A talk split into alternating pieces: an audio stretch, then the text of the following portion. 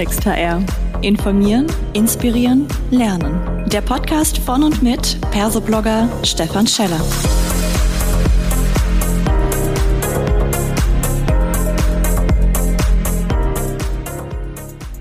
Hallo und herzlich willkommen zu einer weiteren Ausgabe von Klartext HR. Heute habe ich mir den Tobias Rappers mit ans Mikrofon geholt und wir sprechen zum Thema die Transformation gemeinsam bewältigen. Peer-to-Peer-Learning im Mittelstand. Hallo lieber Tobias, schön, dass du da bist. Magst du dich uns bitte kurz selbst vorstellen? Hallo Stefan, vielen Dank für die Einladung. Und ja, klar, ich äh, stelle mich kurz vor. Mein Name ist Tobias. Ich bin Geschäftsführer des Maschinenraums und der Maschinenraum ist ein Ökosystem, man könnte auch viel besser sagen Netzwerk von aktuell 70 deutschsprachigen Familienunternehmen, die wir miteinander vernetzen, damit die Menschen in den Familienunternehmen von und miteinander lernen können. Das scheint ja ein hochgradig aktuelles Thema zu sein, äh, das Thema Vernetzen. Und wir wollen ja heute über Peer-to-Peer-Learning sprechen. Vielleicht ist es immer ganz gut, erstmal zu definieren, was verstehst du, was versteht ihr bei euch im Netzwerk unter diesem Begriff? Im Netzwerk bei uns im Maschinenraum heißt Peer-to-Peer-Learning, dass ähm, zum einen die Unternehmen voneinander lernen, weil sie Peers sind. Ähm, sie sind nicht Peers in einer Industrie, weil die Mitgliedsunternehmen kommen aus unterschiedlichen Industrien, aber sie sind Familienunternehmen und von daher hat man dort den Peer-Group-Gedanken der, der Familienunternehmen. Und noch konkreter bedeutet es bei uns, dass wir die Menschen in den Organisationen miteinander vernetzen. Und das machen wir über funktionale Fachbereiche, 20 ähm, Stück. Wir vernetzen die HR-Abteilung mit den HR-Abteilungen, die Kommunikationsabteilung mit den Kommunikationsabteilungen, die Nachhaltigkeitsabteilung mit den Nachhaltigkeitsabteilungen und so weiter und so fort. Das heißt, die Peers in den Fachbereichen werden organisationsübergreifend durch den Maschinenraum vernetzt. Mhm. Und jetzt ist Mittelstand natürlich gefühlt auch so ein Wort, da kann alles drinstecken und nichts. In welcher Größenordnung sind da die Anzahl der Mitarbeitenden bei euch? die Art und Weise, wie wir die Vernetzung machen, funktioniert ähm, bei Unternehmen, die mehr als 300 Millionen Euro Umsatz haben zum Beispiel oder mehr als 1000 Mitarbeiter. Man kann das nicht so scharf sagen. Wir haben auch einige Unternehmen, die sind durchaus kleiner. Wichtig ist aber, dass eine Organisation die Strukturen hat, um eben diese Fachbereiche auch abbilden zu können, damit eine Vernetzung von Peers eben auch, so wie sie ähm, dann machen, auch stattfinden kann.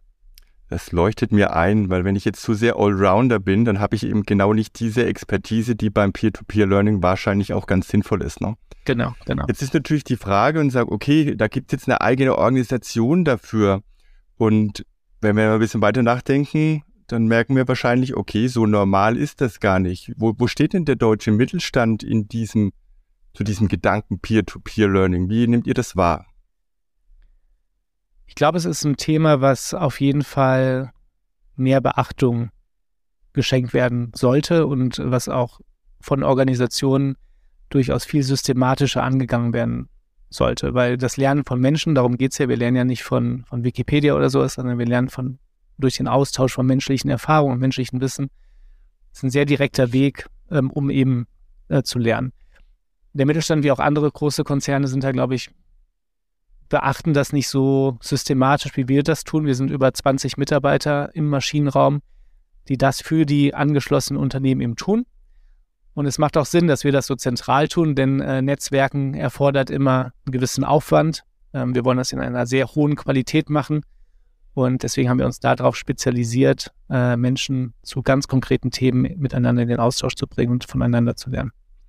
Und nach welchen Methoden oder wie geht ihr da genau vor? Ladet ihr einfach alle ein und sagt, okay, heute lass uns mal über das Thema X sprechen und dann äh, ist das so ähnlich wie ein Barcamp, wo man sagt, die organisieren sich selbst? Oder wie viel Vororganisation und Input ist da zu leisten? Ja. Ähm, schon einiges an Vororganisation. Ähm, das liegt auch daran, dass wir ja mit Organisationen auch zusammenarbeiten, also mit den Familienunternehmen und wir können nur dann gut vernetzen, wenn wir die Unternehmen auch gut kennen. Ähm, die Familienunternehmen werden Mitglied im Maschinenraum. Die tragen, wir tragen gemeinsam diese Initiative. Und deswegen gibt es ein Onboarding für jedes einzelne Mitgliedsunternehmen, was jetzt gar nicht auf einzelne Personen ähm, ausgerichtet ist, sondern erstmal für die Organisation. Und in diesem Onboarding ähm, identifizieren wir die Themen ganz grob. Wo hat welches Unternehmen Best Practices? Wo hat es äh, vielleicht auch mehr Fragen?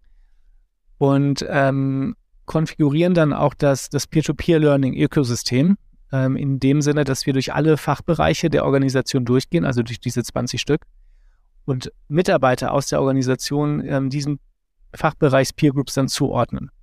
Also füllen sich dann die Peer Group der HRler zum Beispiel oder die Peer Group der Nachhaltigkeitsleute, erfüllt sich dadurch. Und bei 70 Unternehmen sind diese Peer Groups entsprechend groß. Ähm, mhm. Und alle sechs Monate kommen wir dann mit einer Peer Group zusammen und legen die Initiativen, die die Unternehmen in dem Fachbereich Nachhaltigkeit zum Beispiel gerade beschäftigen, die Fragen, die die Mitarbeiter in dem Bereich haben, übereinander. Und dann passiert was, ähm, das hätte ich so vorher nicht gedacht, dass das der Fall ist. Ähm, ich war ja. sieben Jahre Unternehmensberater in einer großen Unternehmensberatung. Da ist man auch Peer-to-Peer-Learning nicht gewohnt.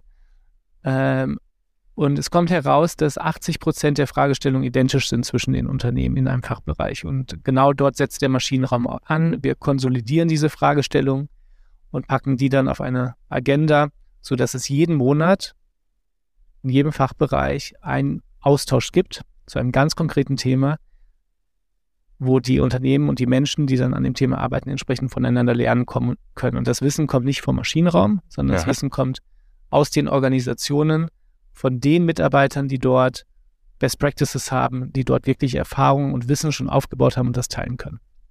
Wer geht denn da eigentlich in die Initiative? Du hast gesagt, das Unternehmen wird Mitglied, die Familienunternehmen.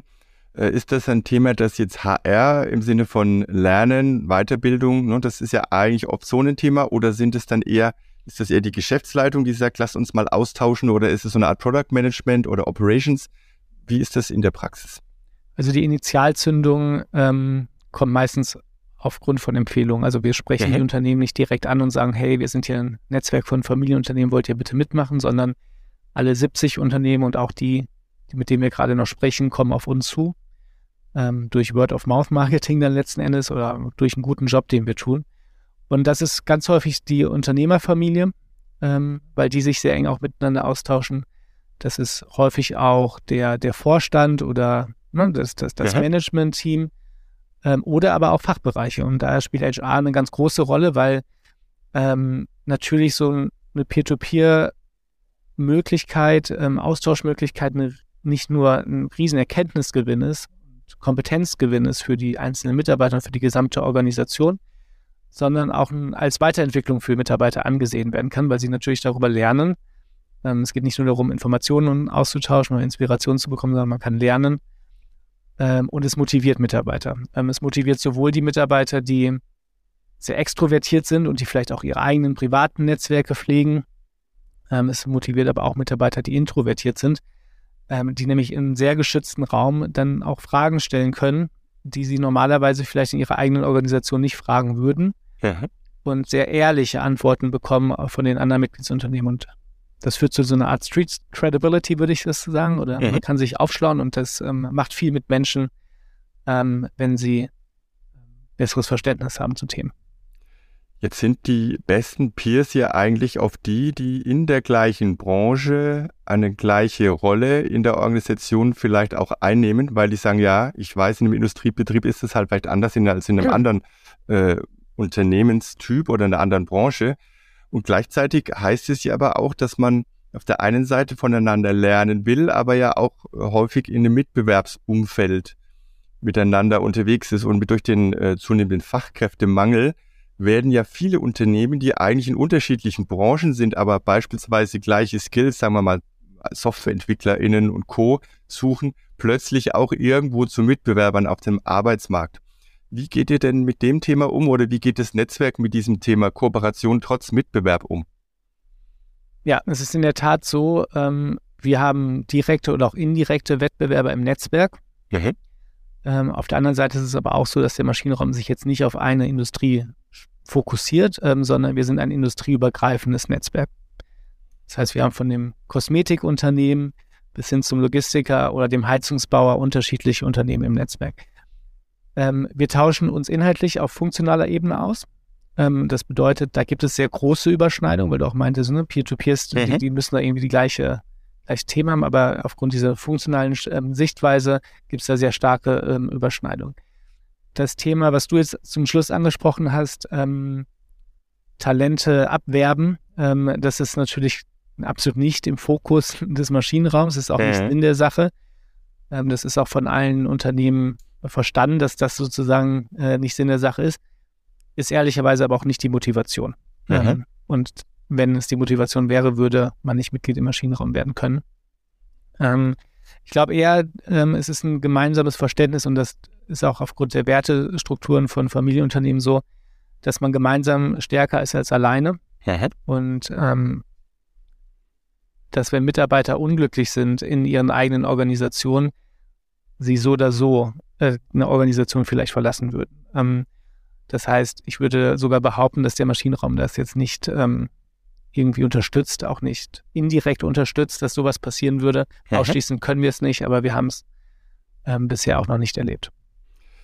Jetzt ist Lernen ja etwas, was nicht nur einmal im Monat irgendwie stattfindet. Ne? Das heißt, äh, gibt es dann darüber hinaus noch irgendwelche Methodiken oder Systematiken, wo man sagt, hey ja, wir machen da ja. quasi einen Auftakt und das läuft dann auch unterhalb des Monats weiter, ähm, vielleicht auch ohne eure Organisation, so eine Art Learning Circle oder ähnliches. Wie ja. geht ihr damit um? Es gibt jeden Monat diese Austausche ähm, zusätzlich, weil wir jetzt seit drei Jahren das machen und genau wissen, wo hat welches Unternehmen Best Practices, wo sind Wissensträger in den Organisationen, haben die Mitarbeiter in den Familienunternehmen ein ganz tolles Tool an der Hand. Ähm, in der Welt von ChatGPT ist es jetzt äh, vielleicht nicht ganz so innovativ, aber dennoch, äh, jeder Mitarbeiter hat die Möglichkeit, Fragen an den Maschinenraum zu stellen. Und zwar mhm. genau die Frage, die aktuell bei sich auf dem Schreibtisch hat. Meistens natürlich neue Themen, wo man keine Erfahrung hat und die kann ich an den Maschinenraum stellen. Ähm, das poppt dann bei uns auf und wir vernetzen diese Person zu dieser Fragestellung mit anderen Personen aus dem Netzwerk. Und das sind dann Austausche, die zusätzlich äh, stattfinden, äh, ganz bedarfsbezogen von einer individuellen Person entstehen, zu den monatlichen Austauschen. Ähm, das heißt, insgesamt gibt es über 200 Austauschformate, das ist eine Menge. Ähm, dann nicht nur einmal im Monat sozusagen ein Format, sondern 200 Stück im Jahr. Und immer wenn wir merken, dass äh, Themen häufiger hochkommen oder dass 45 bis 90 Minuten Austausche, so lang sind die Austausche, die finden alle virtuell statt, nicht ausreichen, dann bündeln wir diese Themen und bringen die in sogenannten Circle Days oder Peer Group Days.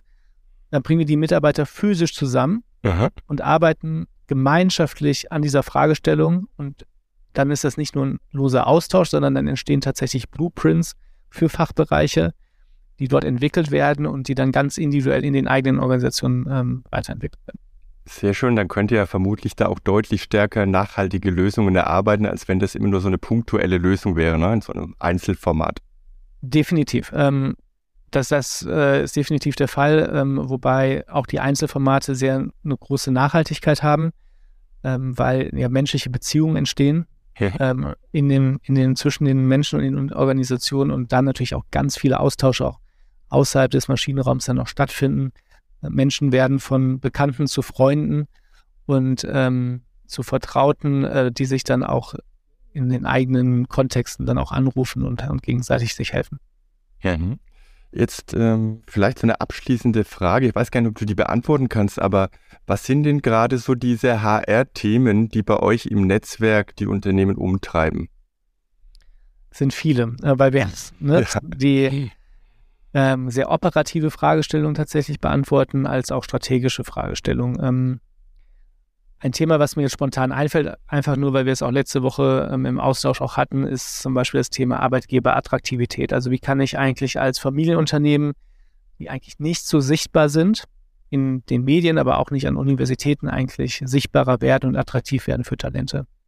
Um Fachkräftemangel, aber auch im generell ähm, äh, Talente zu, zu akquirieren oder auch zu gewinnen, ist sicherlich ein ganz großes Thema. Das zweite ist das ganze Thema Kultur, Kulturveränderung mit allem, was dazugehört, angefangen beim Leadership bis hin zu Thema New Work, ähm, hybrides Arbeiten, Fokus, also fokussiertes Arbeiten. Ähm, welche Konzepte gibt es dort?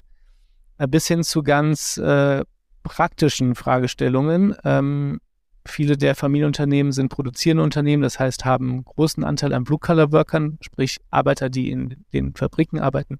Wie erreiche ich die eigentlich kommunikativ, um meine HR-Messages, meine kulturellen Messages auch ähm, zu übersenden ähm, und die sozusagen auf der kulturellen Reise auch mitzunehmen? Und welches Tool nutzt man zum Beispiel dafür? Das sind ähm, viele Fragen auf unterschiedlichen Ebenen. Ähm, wo es zum Glück immer eine Antwort gibt aus den Peers ähm, im Maschinenraum. Sehr schön. Und ich denke, es wird relativ leicht sein, mit dir Kontakt aufzunehmen, weil wir in den Show Notes nämlich auf euch verlinken werden. Ich sage jetzt erstmal herzlichen Dank, lieber Tobias, für den spannenden Austausch und ich gehe davon aus, dass unsere Hörerinnen und Hörer äh, auf Social Media da durchaus noch die ein oder andere Frage haben und die wir gerne beantworten. Sehr gerne. Vielen Dank, Stefan.